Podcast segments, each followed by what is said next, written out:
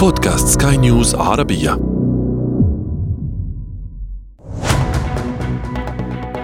أخبار اليوم.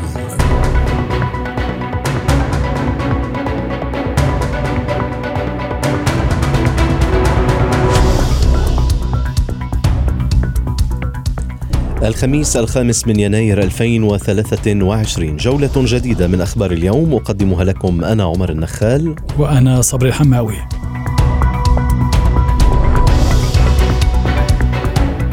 الهند تدق ناقوس خطر كورونا وترصد أحد عشر متحورا جديدا للفيروس وتكشف أن مصدرها من الخارج. وعلى خط مواجهة فيروس كورونا العابر للحدود تمضي بكين في جهودها لمكافحة الوباء المنتشر في مقاطعات عدة في البلاد. آخر قرارات الصين إعادة فتح حدودها مع هونغ كونغ والسماح بالسفر بينهما بعد إغلاق استمر حوالي ثلاث سنوات في محاولة لتخفيف ما تم فرضه من قيود لكبح الجائحة.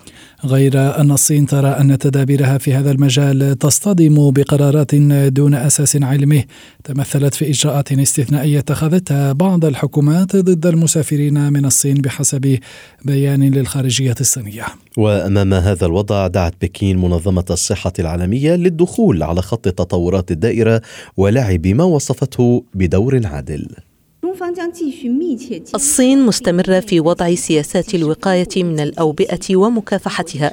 سنواصل إجراء تبادل المعلومات مع منظمة الصحة العالمية.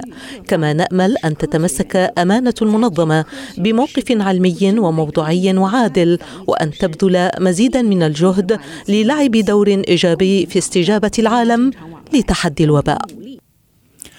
دعوة بكين جاءت ردا على موقف المنظمة الدولية الأخير حول الوضع الوبائي في الصين الذي وصفته بالمقلق فقد ألقت منظمة الصحة العالمية اللوم على حكومة بكين بعدم إعلان المعلومات بشكل أكثر دقة وبسرعة. لكن بكين لا ترى أي مبرر علمي يقتضي مثل تلك القرارات المفروضة ضدها فحسب المسؤولين الصينيين لا تتوانى السلطات الصحية في نشر معلومات بشأن تفشي الفيروس فيما تعتبر أن الإجراءات الاستثنائية ضدها تتخذ أبعادا سياسية. غير أن المشاهد القادمة من الصين يبدو أنها زادت من المخاوف العالمية من انتقال الوضع الوبائي هناك إلى دول أخرى. توجس دفع الاتحاد الأوروبي مثلا إلى إصدار توصية موحدة تشدد على أهمية فرض الدول الأعضاء اختبارات كورونا على القادمين من الصين قبل دخولهم أراضي الاتحاد الأوروبي غير أن المخاوف من العودة إلى المربع الأول في الحرب ضد الوباء بددتها معطيات لمنظمة الصحة العالمية فحسب خبراء الصحة العالميين لا دليل على ظهور متحورات جديدة للفيروس في الصين على الرغم من ارتفاع عدد الإصابات.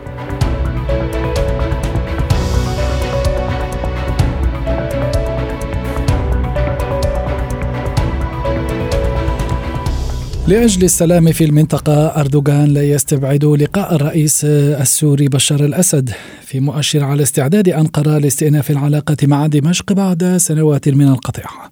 هذا اللقاء المرتقب بين الرئيسين أردوغان والأسد. سيسبقه لقاء بين وزراء خارجية روسيا وتركيا وسوريا فيما ألقى فعليا وزيري دفاع تركيا وسوريا أواخر ديسمبر الماضي أو التقيا في إطار اجتماع بموسكو مع نظيرهما الروسي. وكان ذلك أول لقاء رسمي بهذا المستوى بين أنقرة ودمشق منذ اندلاع النزاع في سوريا عام 2011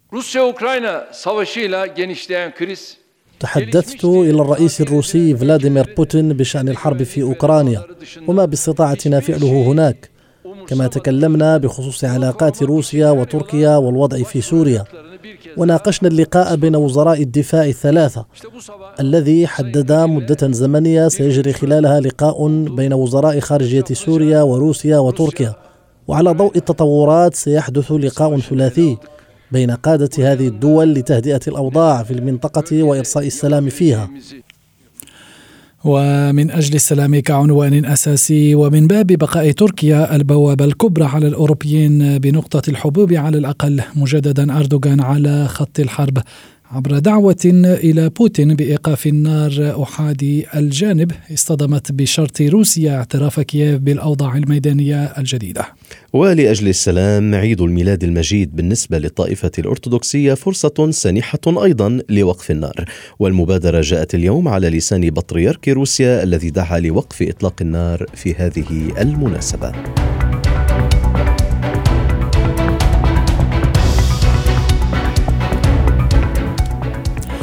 ليس من باب التمسك بالكرسي سواء له كشخص أو لحزبه إنما يبدو تمسكا بموقفه ضد ترامب الذي حاول مرات ومرات هزه وبأنه الأحق بالمنصب.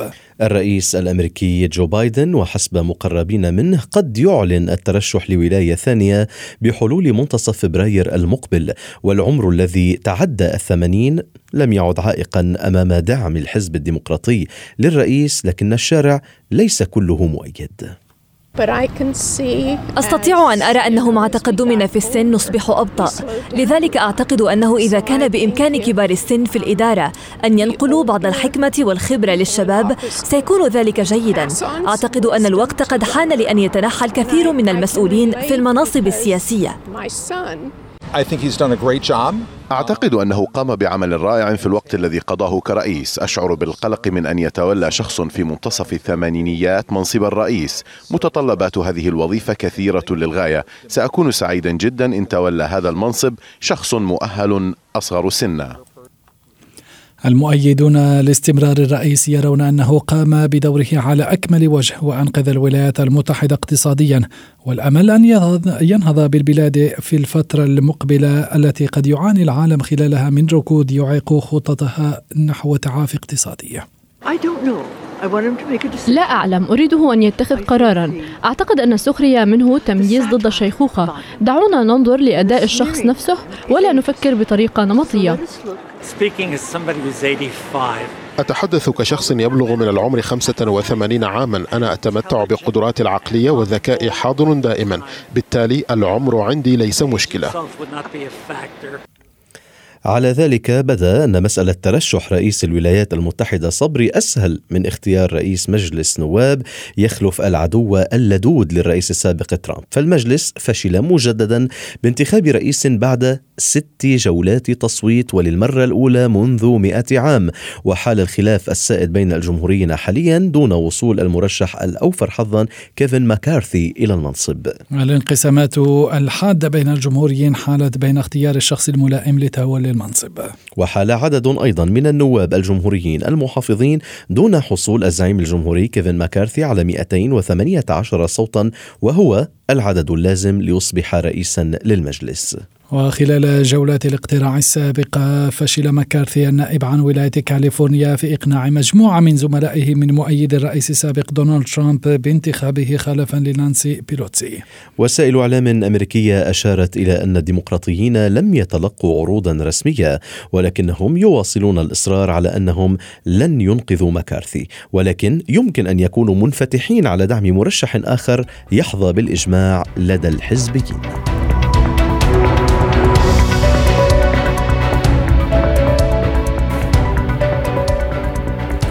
القاهرة على خط الخلافات الليبية وتمهد الطريق أمام القضايا العالقة كالقاعدة الدستورية وقانون الانتخابات. استضافت رئيسي مجلس النواب الليبي عقيل صالح والمجلس الأعلى للدولة خالد المشري والنقاط جميعها طرحت خلال الاجتماع المهم. عمل على قهر الخلافات أهم ما صدر عن هذا اللقاء قيام اللجنة المشتركة بين المجلسين بإحالة الوثيقة الدستورية للمجلسين لإقرارها طبقا لنظام كل مجلس.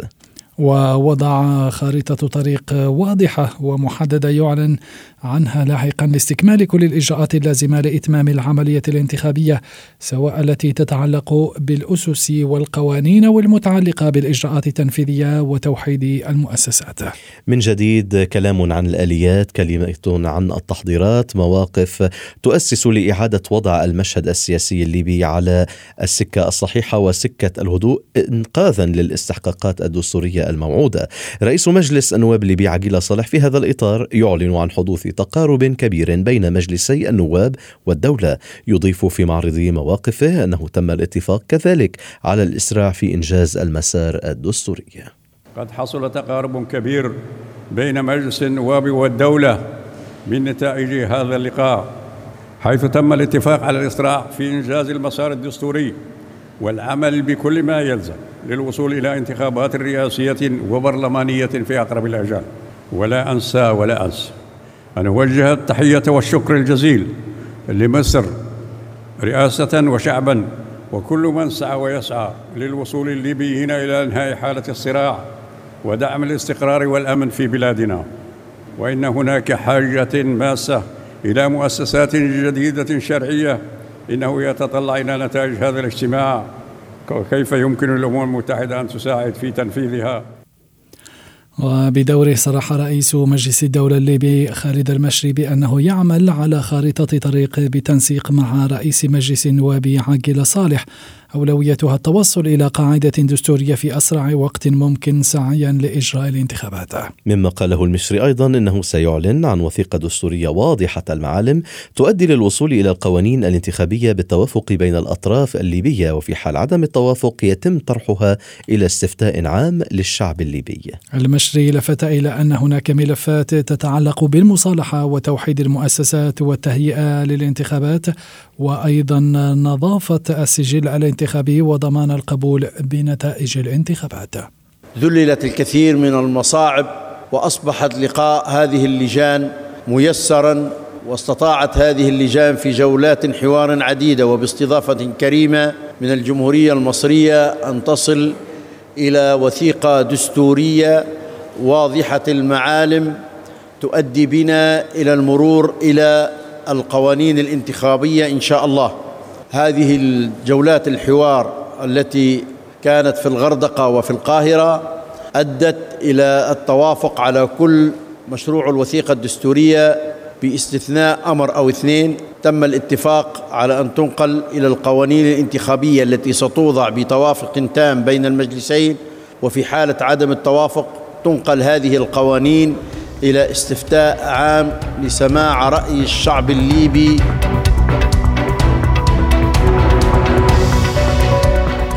بهذا يصل عدد اليوم من أخبار اليوم إلى نقطة الختام. شكرا للمتابعة. قدمه لكم عمر النخال. وصبري الحماوي. إلى اللقاء.